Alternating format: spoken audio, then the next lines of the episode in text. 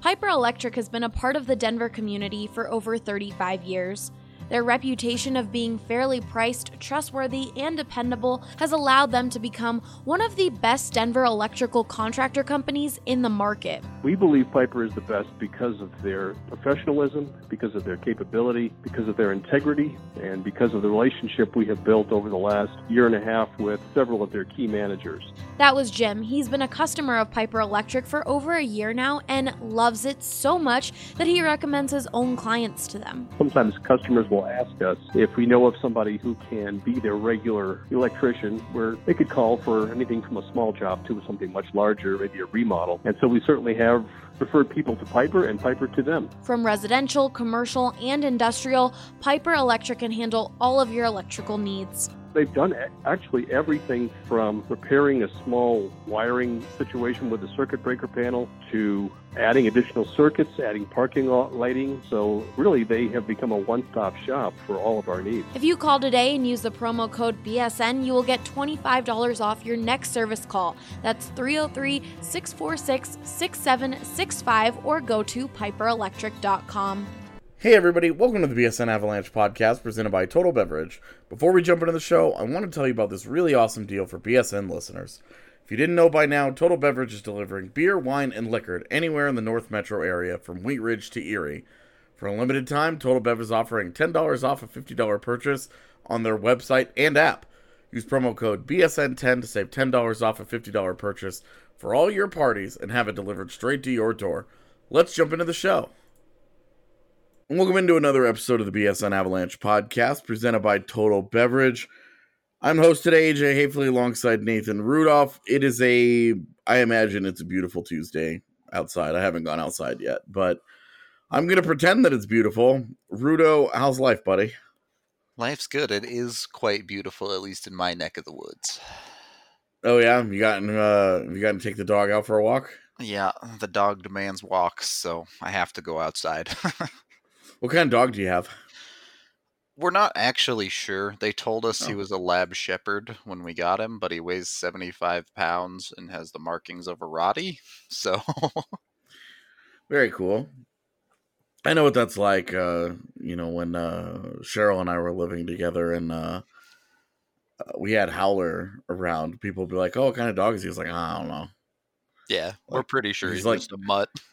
Like he's like seven different types of dog. I don't remember. I can't keep them all straight. You'd have to ask her. it's like you know what kind of dog he is. He's the cute kind. Okay, he's the one. Uh, he's the kind that just wants to cuddle up and love on you and be super adorable. That's all right. That's all that matters. Right. Yeah. My wife wants to get the like doggy DNA test thing, and I'm like, why? Eh, they're all dogs. Right like is anything going to change with this or is it exactly. it is it just about having an answer to that question?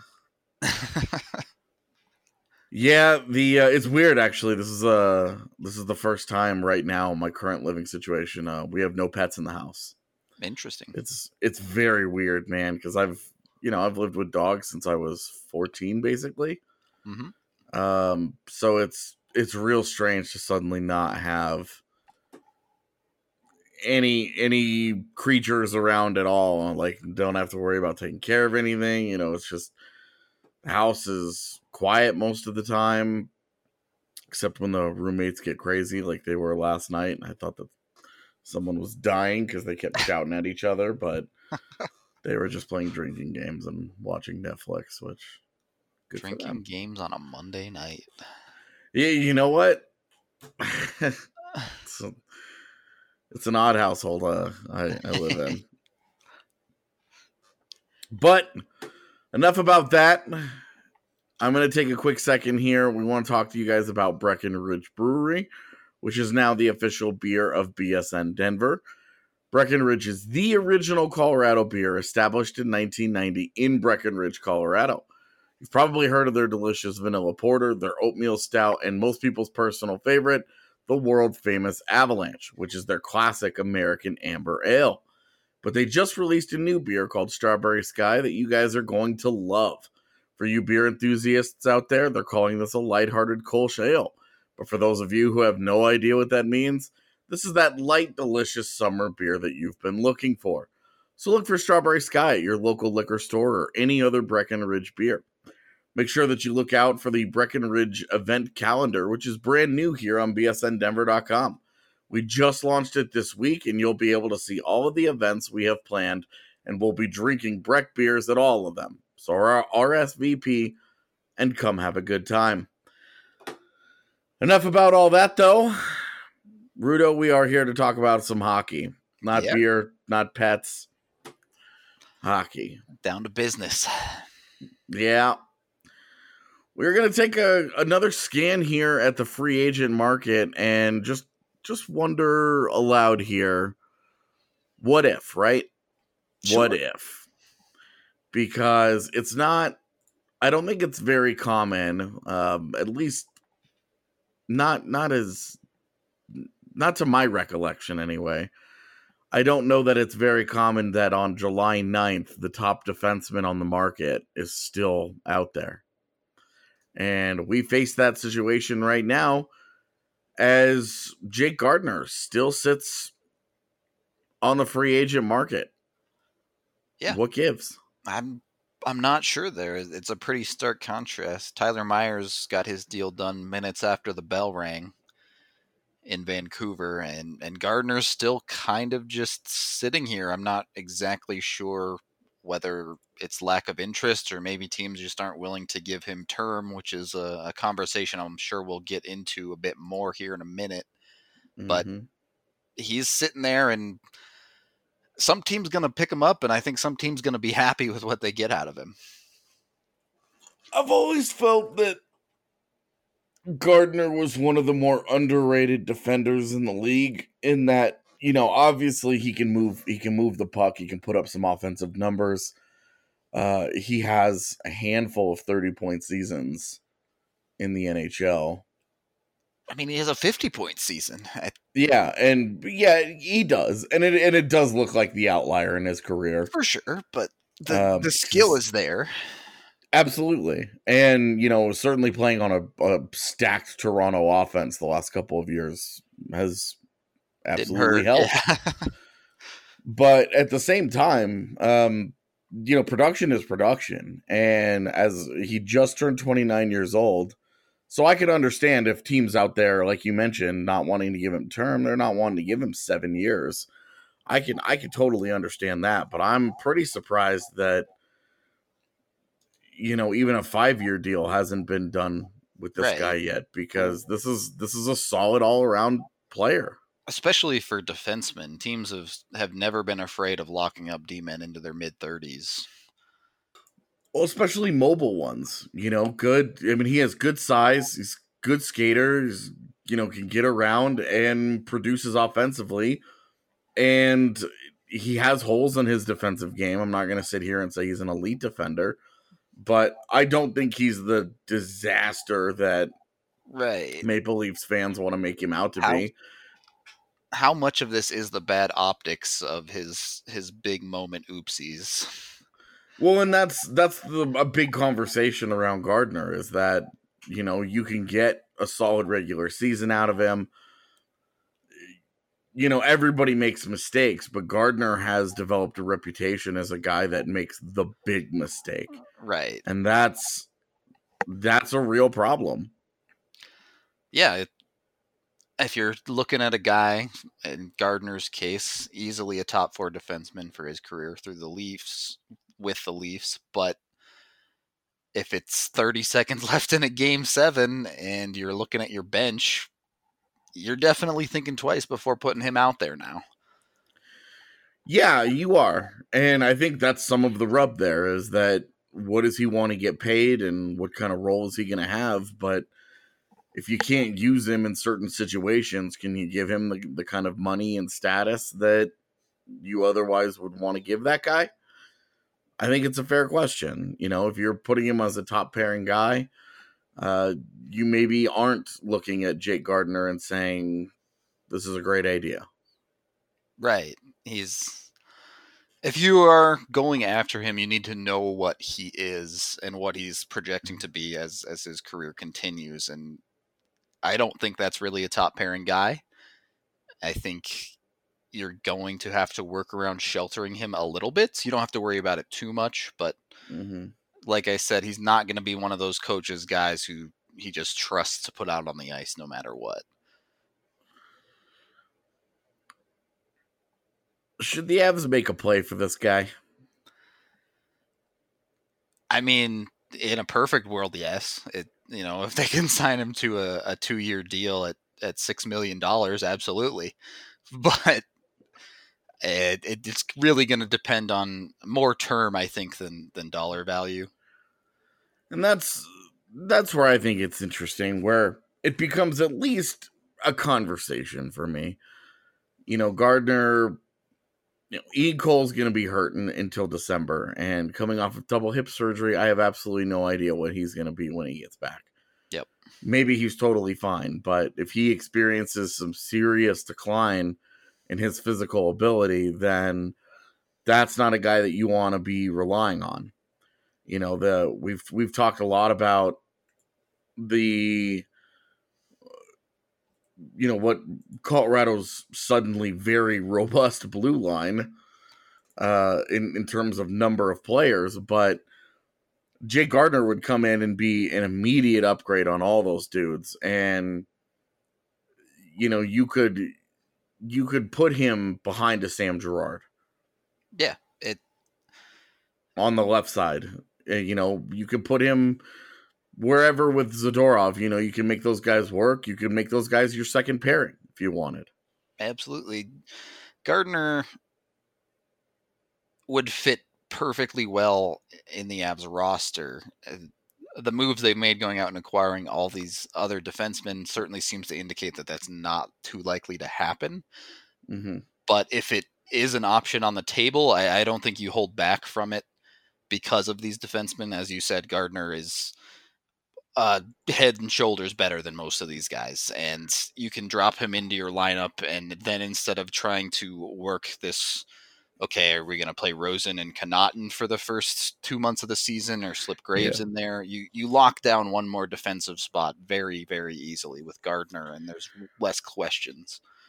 Well, and and it reduces, maybe even straight up eliminates the temptation of the Bowen Byram thing in year one, because then your left side going into the season, you know that your left side is going to be Girard, Gardiner, and Zadorov, and then the right side is going to be Johnson. Again, assuming we're we're Health, going to assume that he's healthy by the start of the season or within the first 10 games or so. So it won't be like a significant chunk missed here.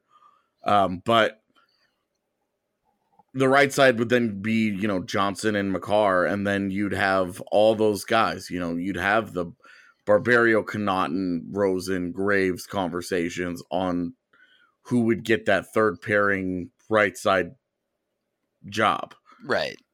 And that's you know, if if you really, really wanted to to give Rosen a look, then you could do that. And you I mean, your left side would be really solid at that point with Girard Gardiner and Zadorov. And just with Johnson and Makar, you're doing just fine. Yeah. And all these rotational bodies, you know, just and and it's just those guys are going to be competing for two months, and then assuming Ian Cole comes back uh, and just takes a job, whether or not he's ready to go or healthy or whatever, we'll we'll see how that goes. But he'll come back when he's healthy. They'll give him a job. Absolutely. It's it's Cole's spot to lose when he comes back. Yeah. So you know that gives you a that gives you a really formidable top six uh, this year anyway.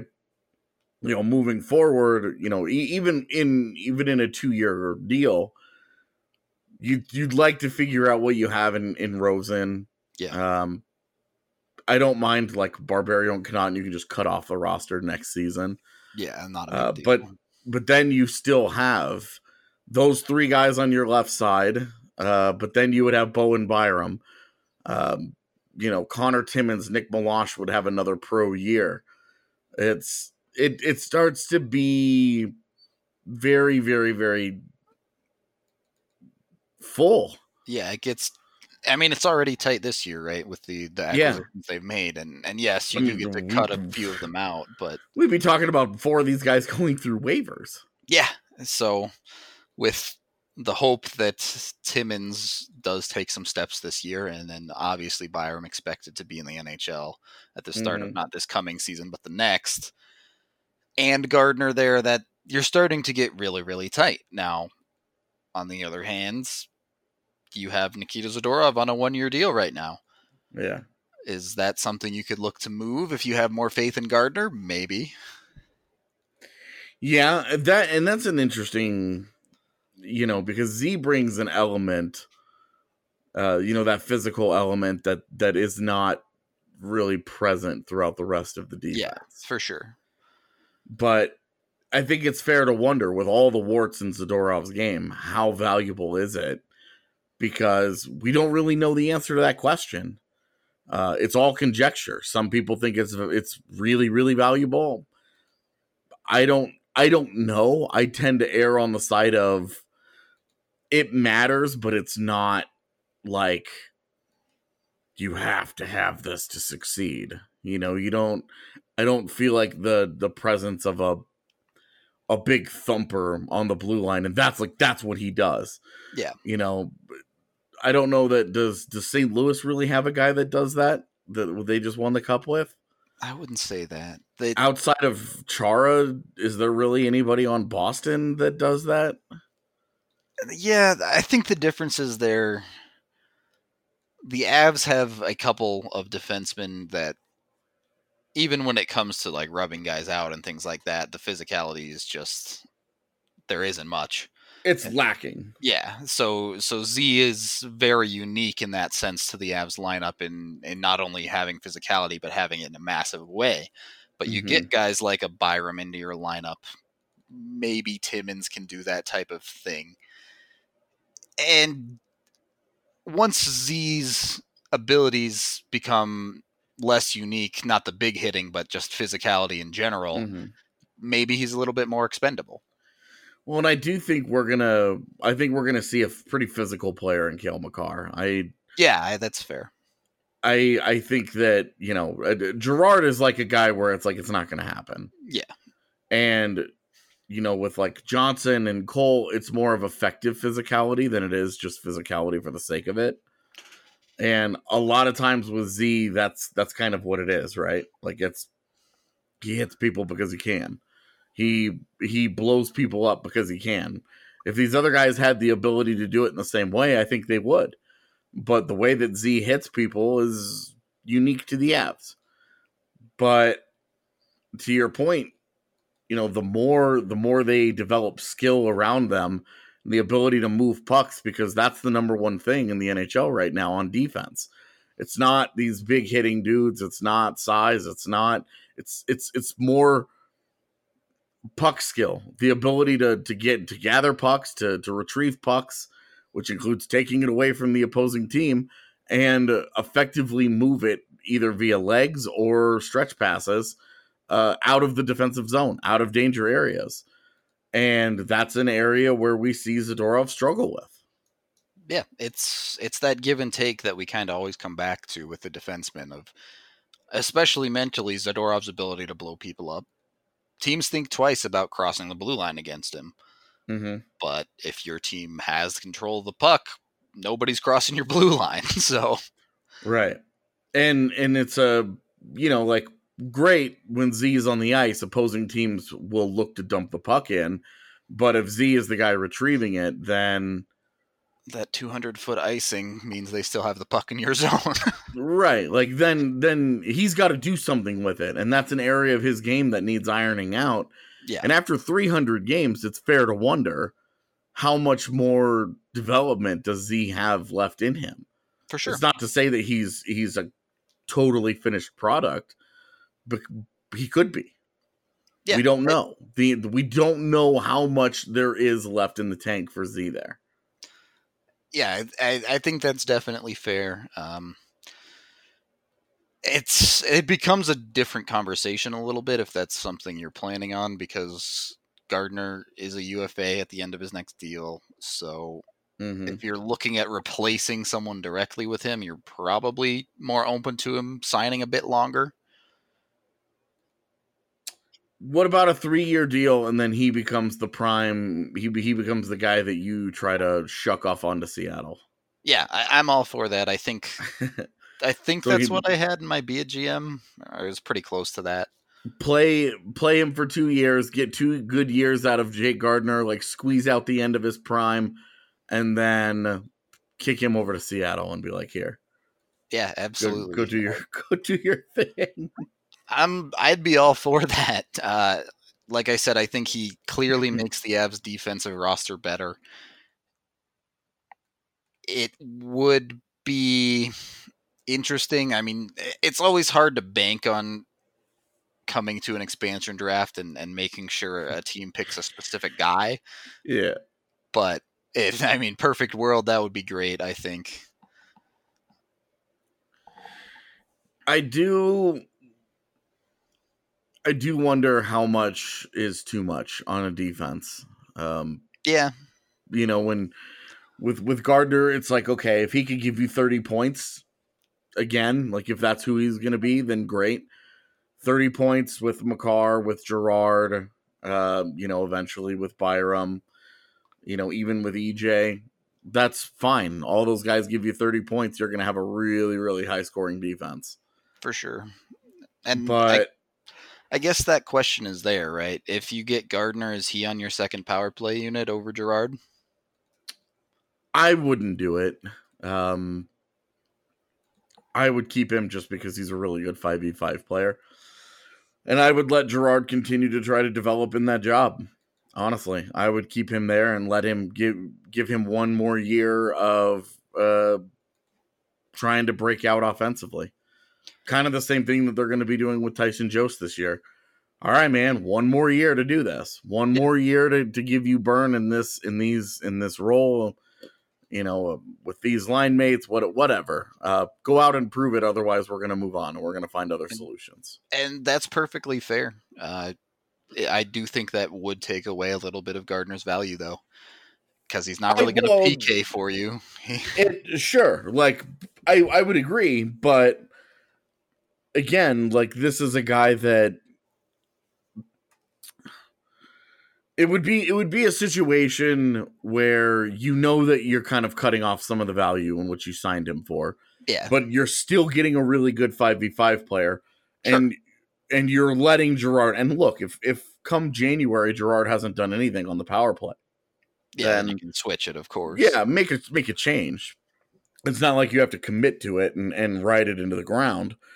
Um, but I do, I would want to give precedent to Girard and let him continue to do it because his in NHL development still matters. He still has a little ways to go, and as much as we all love the kid and think the think the world of him, uh, that's that's an aspect of his. That's the biggest aspect of his game. The certainly that we think that will come around that needs to is the offense, and power play points are the easier points to get. Uh, he needs to be a little more prolific in that role. And, you know, of course, in order to do so, they, they need to help him out a little bit by giving him more than 20 seconds to, to work. Yeah. But, you know, he be a little be a little more explosive, uh, you know, be a little more productive and you'll get more ice time. You know, no doubt about it. There's a there's a it's it's always a little give and take. You can't just be handed stuff. It, it's a valid point, though. Uh, acquiring a guy like Gardiner, we have kind of swept it under the rug a little bit to this point that it is going to affect to affect development throughout your system. Yeah. With all the other defensemen the Avs acquired this year, we're already talking about the fact that it's going to be next to impossible for guys like Timmins and Meloche to get into the NHL this season. Mm-hmm. And it's even going to be difficult next year if you go out and, and get a guy like Gardiner for yeah. multiple years now.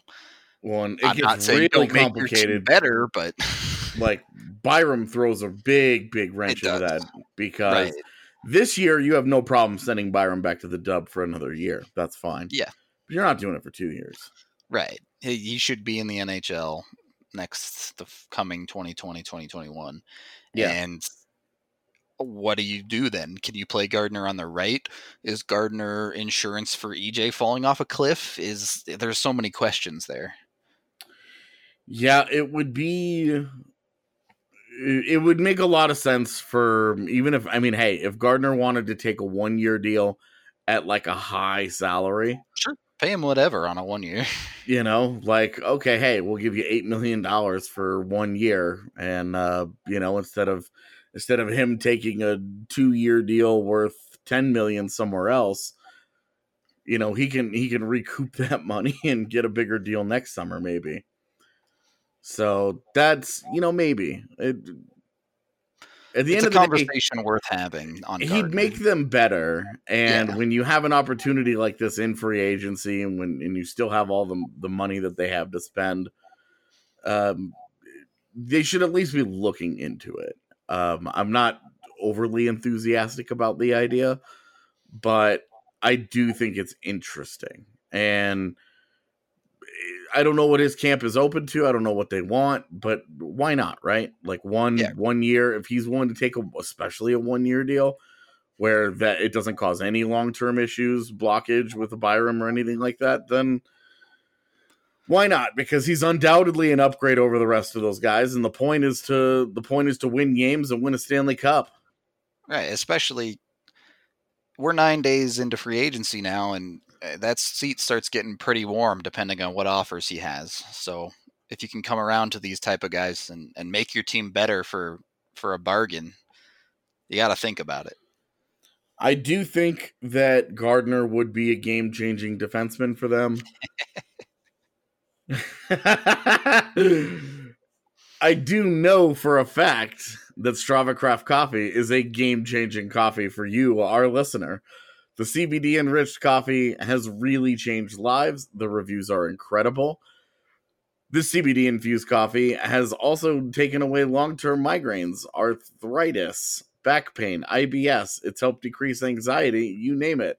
CBD is all natural and not psychoactive. The coffee is rich and tasty, and we couldn't recommend it more to our listeners. Check it out for yourself today and receive 20% off and use promo code BSN2019 at checkout, and you'll get it shipped straight to your door. They'll bring it right to you. That does it for second uh, segment number one here. Jesus, I need to get out of here and take a take a break and reset. This is the BSN Avalanche podcast presented by Total Beverage. We will be right back. Welcome back in segment number two here, the BSN Avalanche podcast presented by Total Beverage. Rudo, we're going to do the same exact thing as the last segment, except we're going to talk about forwards this time. The forward market certainly is a little bit more robust, as uh, Jake Gardiner might be the top D left out there. He's also arguably the only D out there still on the market that you really believe could make a meaningful impact on your team. Yeah, pretty much. I think there's one other D under like 34 years old or something. So Yeah, and a lot of like third pairing, yeah, you know, seven eight guys like like like rotation guys. Like I've always been a uh, Fredrik Claesson fan. Uh, I think he's like a solid rotation guy, but that's the extent of it. Like it's not a guy you want to set and forget. Eighty two games, eighteen minutes a night, and don't worry about it. Um, not at all. So, um, we're to do the same thing. We're to look at forwards, even though, the, again, the Avs pretty full at the position and certainly have more young guys that we could come up with that we could easily make an argument for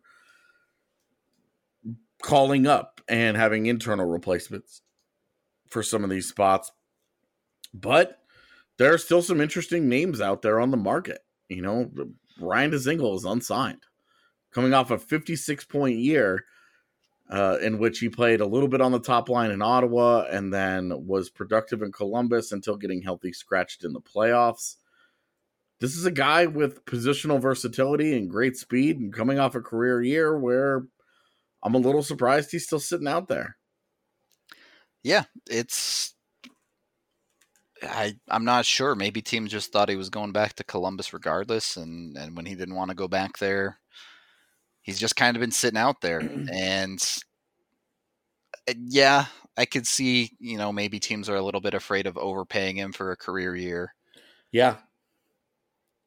But that's that's where I think the fear is probably in is that he did have a 56 point season and chances are you're not bringing him in to be the third banana, but next to guys like Matt Duchene and Mark Stone, where he can just feed off of points, right? You know, kind of kind of freely. But even even without that, you know, he had 41 points two seasons ago, and his Columbus production, like 12 points in 21 games, is is it's not you're not looking at that like oh, that's that's scrub territory. You know, I mean, you're you're talking about a 45 point player in Columbus. It was just the playoffs that went really poorly. Yeah, yeah, he's still put up solid numbers in in 17 18 he scored 23 goals as well, so he can put the puck in the net. Yeah. But it's it's an interesting situation where is he really a top sixer and do teams want to shell out some some significant cash for a guy that really ends up being in your middle six? Uh, yeah, I don't know. Well, and at this at this point, you'd have to believe that the ask has come down. Yeah, I'm sure. You know, every day that goes by, he's thinking, "Okay, I need to be playing somewhere." Yeah, he has no he has no job right now. Yeah, exactly. You know, I you know that just means he gets to call himself an entrepreneur on Tinder. um, but you know, right now he's he's looking for gainful employment from an NHL team. This is a guy that can help a lot of teams. Like this, this is a guy, you know, good speed, can score goals, uh, back to back 20 goal seasons, right in the right in the heart of his prime at 27. He's not one of these guys that's 29 and turning 30 where you're like, Ooh. You know, he's a legit 27 years old. These are guys you give a five year deal to and, and you don't worry about any of the years on it, right? Right. So I mean, you give a four year deal to him and you feel like you stole him. Right, exactly. It's I'm sure he will find a, a very quality landing spot. I just don't see it with the Avs. The Avs kind of th- made their bets and rolled the dice on Burakovsky and Donskoy, and it'd be really tough to fit Dzingel in there as well without sacrificing a Jost or something like that. That's the thing is that it wouldn't be tough to find the the job or find a role for him. It wouldn't be hard for him to just slot right in. Um, you know, as as you could either put him as the left wing next to MacKinnon and Rantanen, and you do run back the auto scenario. Yeah. Uh, or you put you could put him on the right wing next to Landeskog and Kadri. Uh, you could put him on a you know a supersonic like third line if you wanted. Sure. Where you have you know you have a, a Dzingel and a Compher and a Donskoy. Yeah, the, he is quite quite versatile as far as where you could put him in your lineup. But it's it's just what you want to make your lineup work with and and if the Avs are committed to Jost, it's there's just isn't the room. Yeah. It's a it's who are you comfortable cutting out? Yeah. It's from the top 6, I I struggle to cut out anyone. Uh, we've talked about the fact that with what they're paying Donskoy, I'd like to see him get a real top 6 opportunity Burakovsky obviously needs a top six chance because they went out and got him. Yeah. Kadri's draft picks, of course man. top six. Yeah. So they have a ton of guys that they need to get top six time already. And I mean, and maybe Dzingel signs super cheap and putting him on your third line isn't that bad. And then it's a conversation, but I don't know the value there of what he's asking, so so it's hard to say. It is. Uh, it is hard to say, man, because you have so many. You've built a, a forward core with so many question marks. Yep. But like with the defense, you know that this guy would be an immediate upgrade. Yeah, for sure. That you know, if Matt Nieto is your 13th forward and Vlad Kamenev is your 14th forward, you're pretty good. Yeah, if you drop everything and say Avs are going all in to win the cup this year, these are the type of guys you should be going out and and getting at the sacrifice of, of maybe improving some of your younger players. Well, and if they were going to do that, then you should also look at Michael Ferland, who's also out there. Yeah, kind of a similar situation. Maybe not quite as versatile, but nowhere near as proven. But uh, a mean, ultra physical uh, wing with uh, twenty goals. You know, where he can he can score goals for you. A dirty goal scorer, you know, standing around the net. He's not gonna, you know, he's not gonna show up on a lot of highlight reel goals where he's doing something crazy. But a guy that can just stand in front of the net, be a big, mean, physical body, likes to hit people, likes to likes to hit to hurt. Yeah, it. I think acquiring Kadri does take a little bit away from him there, but on the other hand, if you want to play a line of Landeskog, Kadri, and and Ferland's, teams are gonna hate you. uh, yeah, I I think that's a good way to get um to get under an opposing team skin is to have those maniacs getting after it. Yeah, no one's gonna want to come out on the ice against that line. So yeah, well, could you? They're like, uh, no, we'll take the MacKinnon rant and yeah. like, well, we'll take our chances with getting embarrassed rather than just getting beat. yeah, so it's another thing that they should definitely be considering. Uh, the Avs have have certainly gone to the well before with with players coming out of Calgary and we won't talk about the last time they got a guy from them, but kind of similar career numbers, honestly. I think Ferland's a little bit more proven, but yeah. I I think it's if there's one thing about Ferland I think is that's been interesting, it's I think he's gotten just a little bit overrated. Uh, yeah. because because it's like oh he'd be a great fit he'd be this and he'd be that and it's like he has two 40 point seasons under his belt and that's it yeah you definitely have to ask about the upside there right are, are you yeah. really looking at more of a middle six guy probably yeah, I think definitely so. Like if you're not getting Michael Ferland and saying we're going to get 50 points out of him, you're getting him and you're saying we hope we're going to get uh, 20 goals. We're going to get, we hope 20 assists and we're going to get a lot of punched faces. Yeah. A lot of, a lot of big hits. Um, you know, a lot of, a lot of extra intangible there, a lot of extra toughness, a lot of, we're not going to get pushed around, a lot more of a sandpaper type of attitude. For sure. It's, and if you go out and get Michael Ferland, I guess why hmm. Ferland and Bellemare on the same lineup just doesn't add up to me. well, and, and we know that they've talked to they they were talking to Ferland on July 1st. They've been talking and talking and I think it it's continually coming down to the same problem. Term. Yeah. The Avs the Avs are trying to keep their flexibility here and players and it's totally understandable that players feel this way but players aren't interested. Players want security. Absolutely, especially for these two, Ferland and Dzingel, who are 27. You want to be getting paid what you're worth for the prime of your career because it only comes once, you know. right? Like, I mean, it's. I get, I get why Ferland's holding out for a longer deal. I get why Dzingel, coming off a career year at 27 years old, uh, with a couple of 40 point years under his belt and an upward trajectory in his career, I completely understand why Dzingel's like, Are you kidding me? You're gonna talk to me like I'm a third liner? like, no, I'm I'm holding out for for something legit here. So I can get that, but you know, from the Avs perspective, this is gonna be one of their last opportunities to weaponize cap space in more than a in, in, in a creative fashion.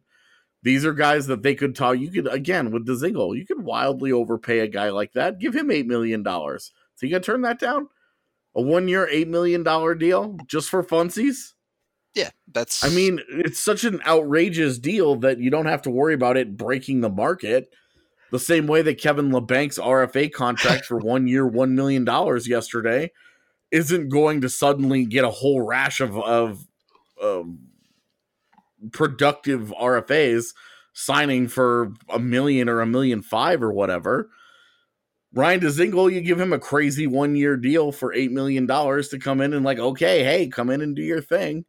Now I think it makes less sense with Dzingel than it would a guy like Gardiner because there Yeah. not an obvious, you know, he's not such an obvious and proven upgrade that you drop him with Gardiner, you drop him into a top four and you know he's going to be good for you. With Right. Dzingel, you're talking about a middle six player that you're trying to find a spot for in a lineup where you only have, I would say, maybe five certainties in the forward lineup. A lot And of that's guys your- trying to find a spot. Your top line, Kadri and Bellemare are the guys where you're like, we are pretty comfortable. We know where these guys are going to play. for sure. Everybody else is trying to fit into that puzzle. Yeah, it's the Avs are in a position with that cap space where yeah, there's a lot to think about. Yes, you could sign a Michael Ferland for one year for eight million dollars and, and try to go win a cup with a way overpaid middle sixer. You could also try and gain assets by doing something like taking on a David Clarkson contract there are there are different ways to go about using that cap space and if it is term that that they're struggling with it makes sense that they don't want to commit to anything over four or five years Well, if you do go back to the Clarkson thing, then you're you're reopening the Gusev conversation. absolutely That's that's the interest there. It's Yeah. not, oh hey, give us the second round pick because we traded ours away to Washington and we'll take the Clarkson contract alone. It's give us Gusev too. sure absolutely Gusev you know, and the four the million over two years or whatever he's asking right, like the the more that I look at this, it's like you guys don't want to give out term. Give this guy t- two years to prove it. Yeah. And if you get a, if you get an absolute stud on your hands, if you get Panarin 2.0, then you make up for the fact that you lost out on the OG Panarin in free agency. But I, I mean, what's the price? We don't know what the I don't know what Vegas is asking, so it's hard for me to be like, just give them whatever they want. But really, it can't be that exorbitant. They don't really have any ground to, to, to stand on here. Right everybody So- knows Gusev doesn't want to be there and they can't Well, pay him so Right. They can't they can't even come close to paying him. So it's like, look, we don't need to we you know, we don't need any any nonsense here. The the more the more I've thought about this, the more I've been like, just go get just go get Gusev. I understand he just dropped into this lineup and you have all these problems that we've talked about with the Dzingel and Ferland, where where does he fit? Where does he play? But the upside is there. The upside is is significant enough to justify just just give it a whirl, see how it goes, and Yeah. give him the two year deal worth four million. And if it doesn't work out, then it won't. It, it doesn't work out. How how often have we seen it where if it doesn't work out with a Russian guy, both sides terminate, and he goes back to the KHL, gets an elite KHL player contract, which is right around four million dollars a year these days anyway.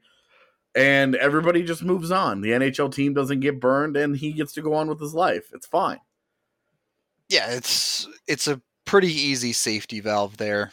Uh, again, we're we're skirting the idea of if you go get a Gusev, how much harder does it become for guys like a Martin Kaut to get in the lineup? Yeah. But it makes if you, you go better in the immediate. It makes you better in the immediate. Well, yeah, and and like Dzingel and Ferland make you better in the immediate, but it's fair to wonder how much better they would be long term if they'd given that job to Kaut and he gets to develop and all that. With Gusev, it's different because Gusev, we're talking about this could be a high end player. yeah, right. It's there's enough upside there that you say, well, I mean, if he hits, it's a it's a home run here that the other guys wouldn't be. Absolutely, absolutely, man. And that's where I'm I'm all for if they're not going to be done doing business and they would like to keep adding, I would go for Gusev. I I think it makes sense. I think it's just a great fit. YOLO Yahtzee, get down on it, whatever. I just think it's great. Yeah, I I kind of hope that they're done, to be honest. I would also be fine with that just because they've done so much work as it is that it's right. Do we need more questions? I don't know, but uh, Gusev would be one that you're at least hoping for a lot out of for sure. I'm willing to do. I'm willing to do the the. I'm more interested in in trading for Gusev than giving money to Dzingel or Ferland. Though if they decide to do that, I I wouldn't hate that either. Yeah, it, I mean you can make all of them work, but if they came back with we signed Dzingel to six years, and it's not like Tanev money, then I'm not sure. Yeah, I mean, that's that's tough. Like, if they gave if they gave up term, I wouldn't I wouldn't like it. Right, exactly. At all. Assuming, of course, it's not like you said, like uh, like oh, here here's two and a half million dollars for six years. You know, right? Like, okay. the NHL has lost its mind, and everyone's signing for nothing. yeah, right. Where the players are just like, we don't need to make a living anymore. It's fine. All right, let's go ahead and uh, let's take our second break here. And in doing so, I'm going to tell you guys about the Green Solution, which has 17 Colorado locations and an express checkout to get you in and out as fast as possible. Get on your phone right now, right now. Go to their website, mygreensolution.com, order your flour, concentrates, edibles, and topicals online, and head to the closest green solution for pickup. Use promo code BSN20 for 20% off your entire purchase.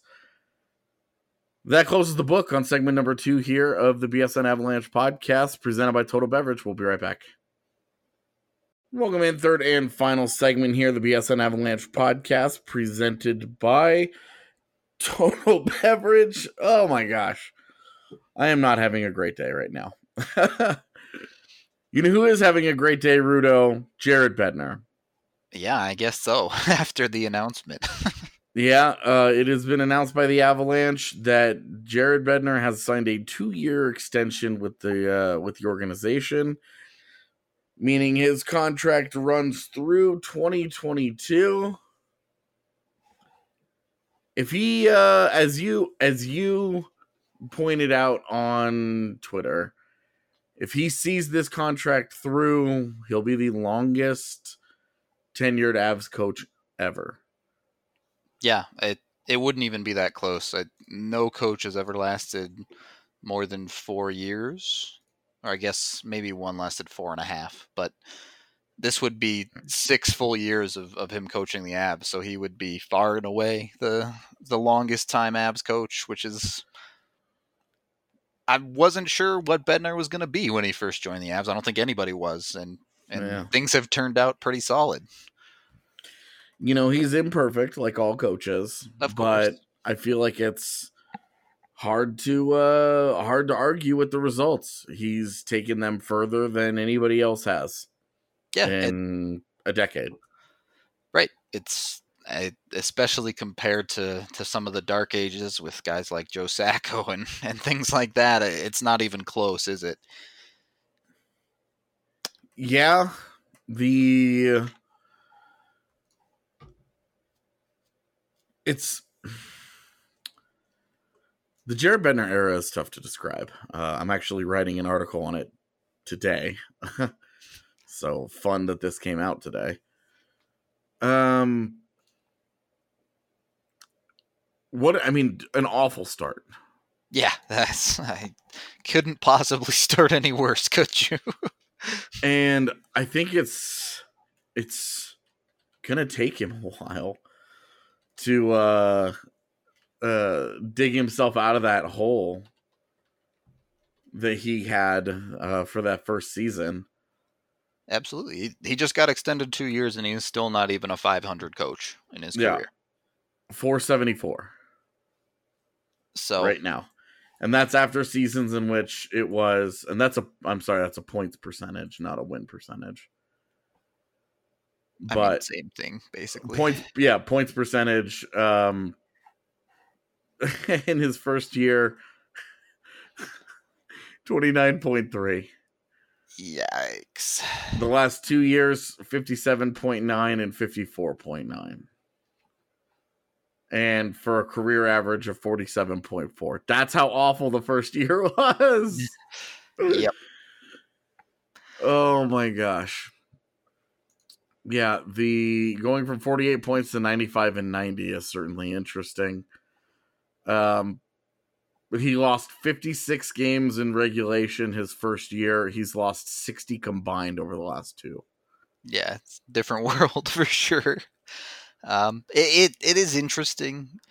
I really, what really sells me on this deal was the playoffs this past season. Yeah. I for the Same. first time in Bednar's career with the Avs, I felt like he really did a quality job of working matchups and creating game plans based off of his opponents, not only across the whole series but within games. He was able to make adjustments that were good, and and that was something I had been asking mm-hmm. for out of him from the start, and, and we finally saw it to to a high level there. The work that he did against Bill Peters against Calgary. Yeah, Um Bill Peters is probably still curled up in the fetal position wondering what what in the world just happened. Uh, Yeah, that was. I mean, if because if you go back and you look at that series, and if it's not Mi- for Mike Smith playing out of his mind in a couple of games, they smoked them. the Avs, the Avs were housing the Flames in every regard except the scoreboard, which obviously that's what matters. I get it, but woo, Right. It, like that one they- game, the shots were like forty-eight to sixteen or something. Like, they had in one of the games, they had fifty six shots on goal. yeah, they just they dominated puck possession. They dominated the pace of play. They completely shut down players like Johnny Gaudreau.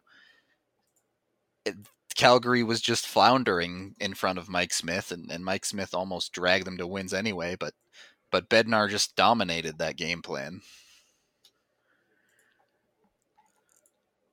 his work in the second round against San Jose, I thought was pretty impressive too, because that was a stylistic nightmare for the Avs. Yeah, And we watched the push and pull throughout that entire series.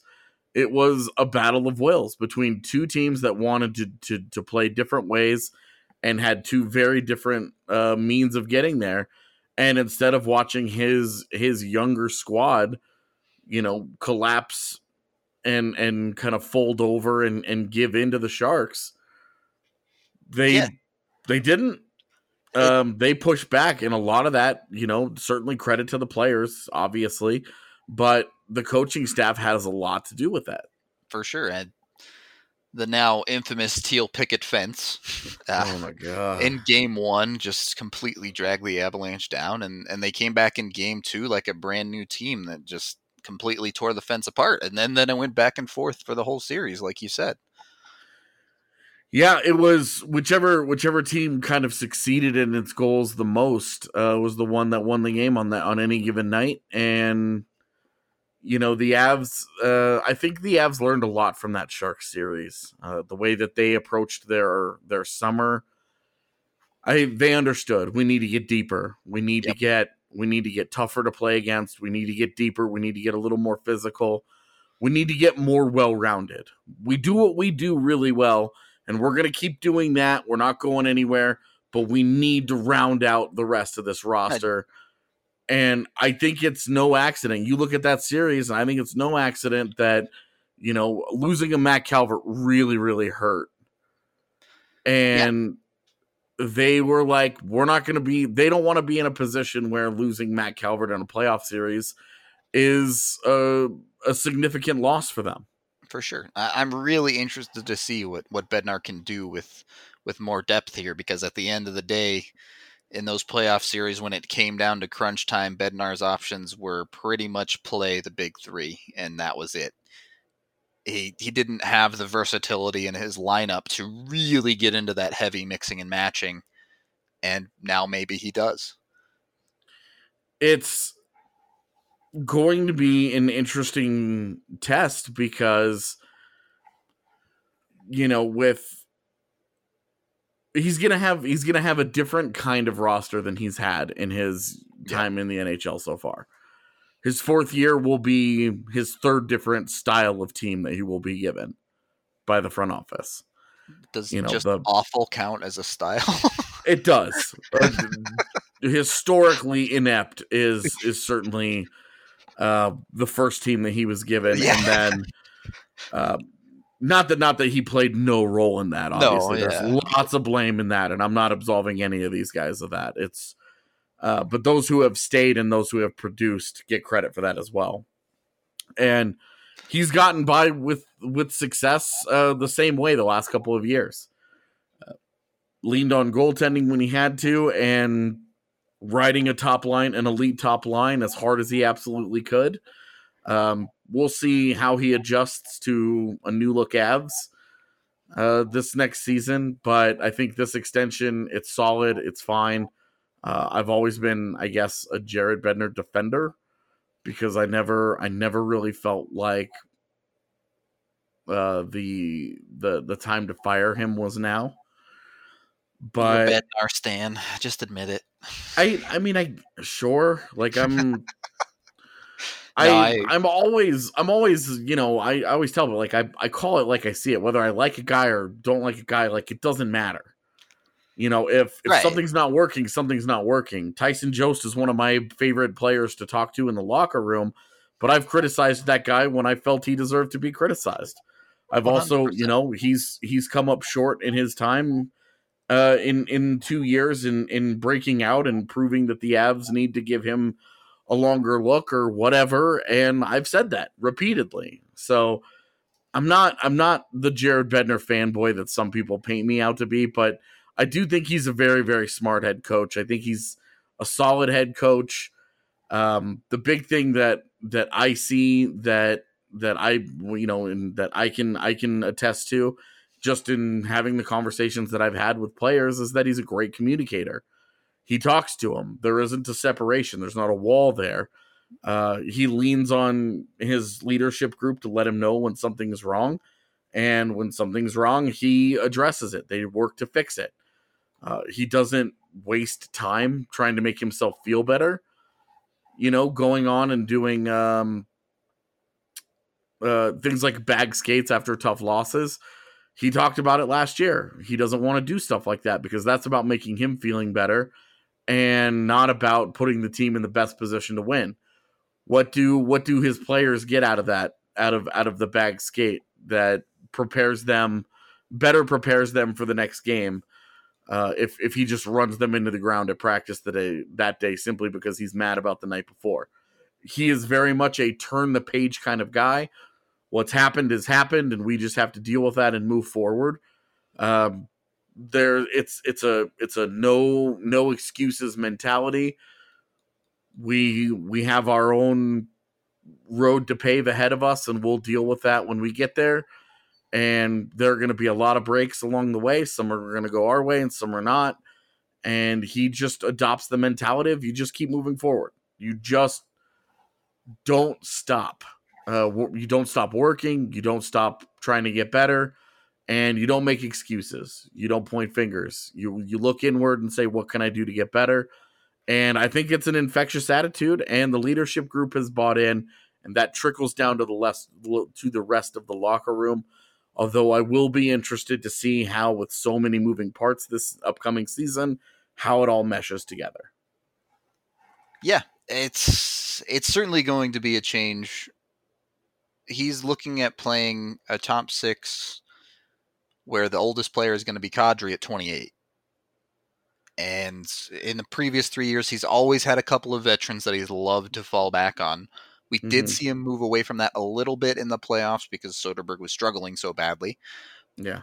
But it's going to be a new situation to see who become his guys. Who are the guys that he's going to rely on this year and, and is willing to put out there in any situation? And it's every year it's kind of been a different group. Yeah. You know, it, it, it rotates, it changes up a little bit, you know, based on personnel. You know, obviously people are frustrated with the Gabe Bourque stuff but that's really considering all the things that go into a coach's decisions and all the playing that guy for six minutes a night was really, really small potatoes. And that on its own, certainly nowhere near enough uh, to to justify removing him from his position. Right. It as much as we love to complain about how much better the fourth line could be, it's still a fourth line, right? It, it how much impact is it really going to have? Yeah, it'll have a little, but not a ton. Yeah.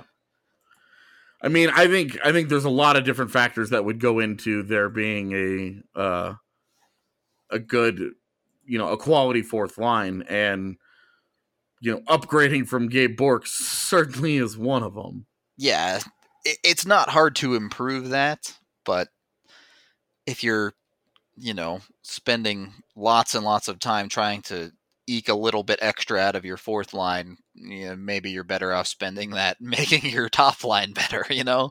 Yeah, for sure. But I think it will help. Um, they've they've made a lot of changes. I think it's going to be interesting. Um, looking forward to it, man. I think it's going to be a fun year, and I'm curious to see. You know, Jared Bednar is going to be a year to year. How is he handling the team, and how is the team responding to him? Yeah, it, you have to think he'll be pretty comfortable too. This is the most job security he's probably ever had, with with three years left. Yeah, three years left on a on a deal, going into his fourth year uh, already in a place it's interesting stuff. I think it's it's funny how we got here too, because had you said at the at the day he was hired that in his first three years the Avs would miss the playoffs and then make the playoffs twice, we would have all signed up for that. Yeah, absolutely. And been like, all right, great. That means they're moving in the right direction. And then after the 48 point season, there was already a lot of call for that dude to get fired. Yeah. And you couldn't blame anybody for that. the there were a lot of uh, a lot of necks and nooses that off season, weren't there? I, yeah, I, I'm glad. I'm glad that's over. Um, yeah, me too. yeah, I'm I'm thrilled that's done with. Um, okay, let's go ahead and get out of here for the day. I think that's I think that wraps up more or less what we had to talk about for the day. Um, any any final thoughts on any of this? Uh, it it'll be interesting. The Avs have a little bit more work to do to solidify their core, but mm-hmm. they certainly seem to think Bednar is the guy to to lead the charge for him, and and I like that some solidity to to the lineup that we've talked so much about. The question marks there still is the Bednar, the MacKinnon, the Landeskog, the Rantanen. A lot of uh, lot of work to be done, and hey, a lot of work to be done for this front office this summer. They've got some contracts to sign. Yeah. So we'll uh, we'll keep you guys up to date when those continue to roll in. We are now into the doldrums of summer. Um, what we will be doing, we'll see. But I can promise you, we'll be here. Going to hanging around Rockies watch parties tonight, anyway. yeah, going to the Rockies watch party tonight. If any of you guys listened to the show before that happens, five thirty at Blake Street Tavern. We're excited about it. Should be a good time. Um, would love to see you guys down there giving away dugout tickets. Um, not tickets to the dugout, but tickets right behind the Rockies dugout. Um, that that would actually those would be insane if you could like chill in the dugout. Uh, anyway, we're gonna we're out of here for the day. This is the BSN Avalanche podcast presented by Total Beverage. We will see you later. If you're living in Colorado and you are craving some good old Southern barbecue, be sure to give Moe's Original Barbecue a try. My favorite thing about Moe's Original Barbecue is we are a Southern soul food revival. We make everything from scratch daily, house made smoked meats and customer service to the next level. That was Robbie Peoples, one of the managers over at Moe's Original Barbecue. And like he mentioned, they have incredible food, awesome customer service, and I think my favorite part is how cool the environment is in both of their locations. We have live music at Moe's at our south location, 3295 South Broadway, with so full PA system, ticket sales. Uh, we have national bands, we have local bands. If you're a local band interested in playing, feel free to contact us at mosdenver.com. We would love to have you come down and play for a big old party at Moe's Original Barbecue. Not only do they have live music, but they also have a bowling alley and a dozen TVs with all of your favorite games on. They have two locations, one in downtown Denver off Broadway and 6th, and of course the other one that Robbie mentioned in Englewood. I would recommend some Moe's to someone because we cater to all needs, a family friendly atmosphere. We have Colorado beers on tap, all the games on the TVs. It will blow your mind with amazing barbecue.